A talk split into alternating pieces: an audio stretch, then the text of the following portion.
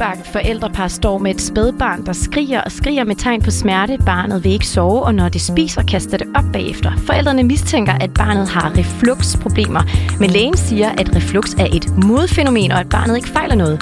Det her eksempel matcher 20 forskellige beretninger, vi har hørt på Loud om forældre, der føler sig svigtet af sundhedsvæsenet. Men hvorfor har så mange forældre en identisk oplevelse af at løbe panden mod en mur, når det gælder reflux? Det er indsigt i dag. Jeg hedder Rasana Lakim. Mathilde Martensen, 29 år gammel, mor til Albert på halvandet. I de første 8 måneder af Alberts liv græd han ustandsligt meget. Han ville ikke sove, medmindre far eller mor sad oprejst med ham. Og så havde han problemer med maden, at den røg retur op i spiserøret. Nogle gange kom det ud eksplosivt som opkast. I oktober sidste år bliver Mathilde Martensen så indlagt med sønnen til observation. Den læge, vi bliver mødt af, hun tjekker ham igennem, og hun fortæller os, at han fejler ingenting.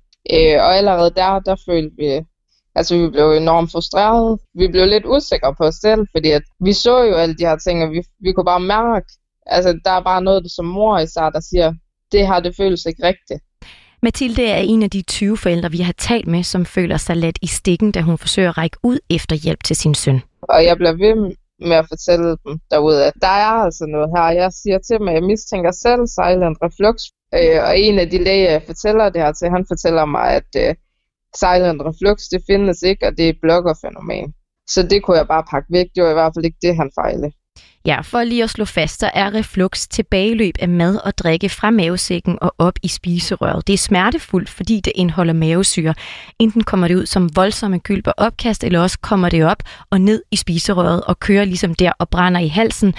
Altså det, der hedder silent reflux. Og det er lige netop silent reflux, som Mathilde mistænker hos lille Albert, men som lærerne på sygehuset negligerer. Særligt en oplevelse har sat spor i hende vores dreng, han, jamen, han skriger og skriger og skriger og græder og græder. Vi kan, altså, jeg kan intet gøre. Han bliver bare ved. Øhm, og den her læge her, han kigger på mig og siger til, til mig, at du må se, at din dreng er jo bare overtræt.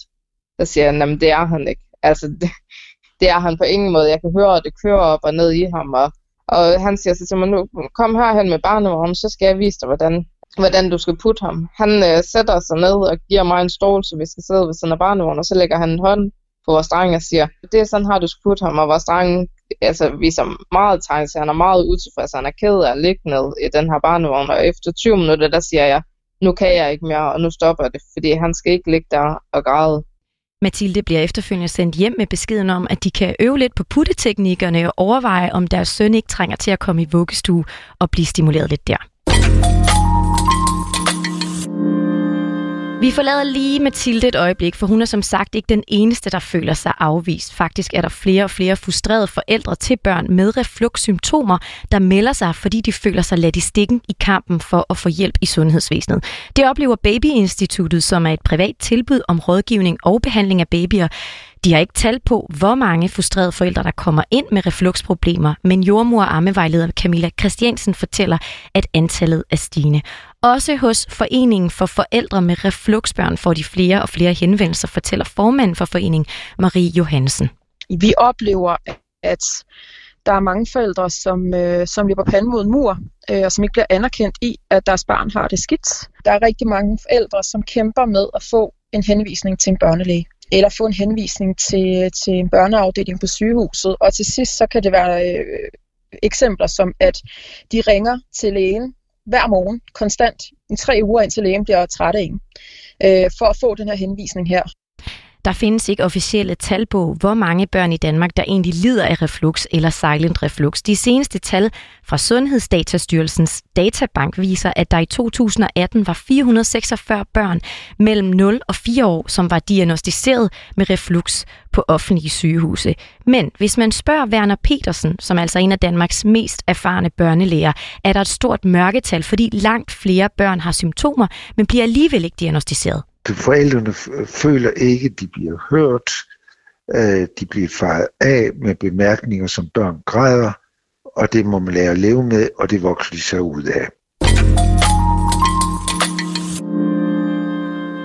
Men hvad er egentlig årsagen til, at så mange forældre har en næsten identisk oplevelse af at blive efterladt til sig selv, eller overladt til sig selv med et barn, der viser tegn på reflux? Werner Petersen har været børnelæge i 40 år, og i den tid har han haft mere end 10.000 børn med reflux til behandling hos ham. Næsten hver anden forælder, der kommer ind til ham med et refluxbarn, er frustreret over sundhedsvæsenet. Her forsøger han at give sit bud på, hvorfor mange forældre føler sig svigtet. Jeg, jeg tror simpelthen, mange af, af, af børneafdelingerne, de har prioriteret anderledes. De funktioner, de tager sig af, det er den akutte pædiatri, og det er også det sygehusene sådan set har som kerneopgave, og så de øh, uh, alvorligt syge børn. Og så er der ikke rigtig plads til uh, meget mere, og uh, det, det der er også et problem, det er jo, at hvis man skal behandle en familie med et refugbarn ordentligt, så kræver det mange ressourcer, og det har man simpelthen ikke.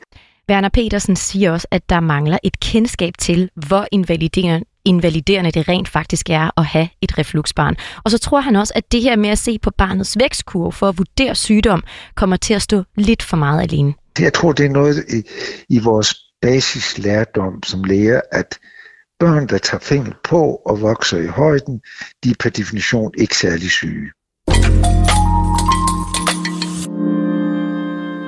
Selvom mange børn vokser fra refluxen, kan det på sigt få konsekvenser for barnet. Nogle kan udvikle spiseforstyrrelser, blive hypersensitive på grund af smerter og lukke sig inde i sig selv. Ifølge Werner Petersen er reflux faktisk også en af de tre mest hyppige årsager til, at man senere i livet udvikler astma. Men udover det, så kan forældrene også blive hårdt ramt, fortæller han. Jeg, jeg oplever, at en del møder går ned med posttraumatisk stress øh, øh, ved at have et refluxbarn. Man mister glæden ved, bar, øh, ved at have et barn. Fordi du har et barn, der hele tiden simpelthen græder og nærmest skriger, øh, fordi at når syren den ligesom øh, skulper op i øh, spiserøret, det reagerer de på. Det, det er en meget trængt gruppe, og der er nogle børn, der ikke trives og har en, øh, hvad kan man sige, en god øh, spædbørnealder. Ja, der er, nogle, der er nogle børn, der ikke trives og har en god spædbørnealder. Her vender vi så tilbage til Mathilde Martensen. For efter oplevelse, oplevelserne på sygehuset gik hun til egen læge igen og bad om en henvisning til en konkret børnelæge. Det viste sig, at sønnen rigtig nok har silent reflux, og derudover viste en scanning, at han havde en skjult forstoppelse. Det kom han straks i behandling for og har det i dag meget bedre. Altså i takt med, at det medicin har det begyndt at virke, og vi fik hul på den her forstoppelse her, der fik vi en helt anden dreng.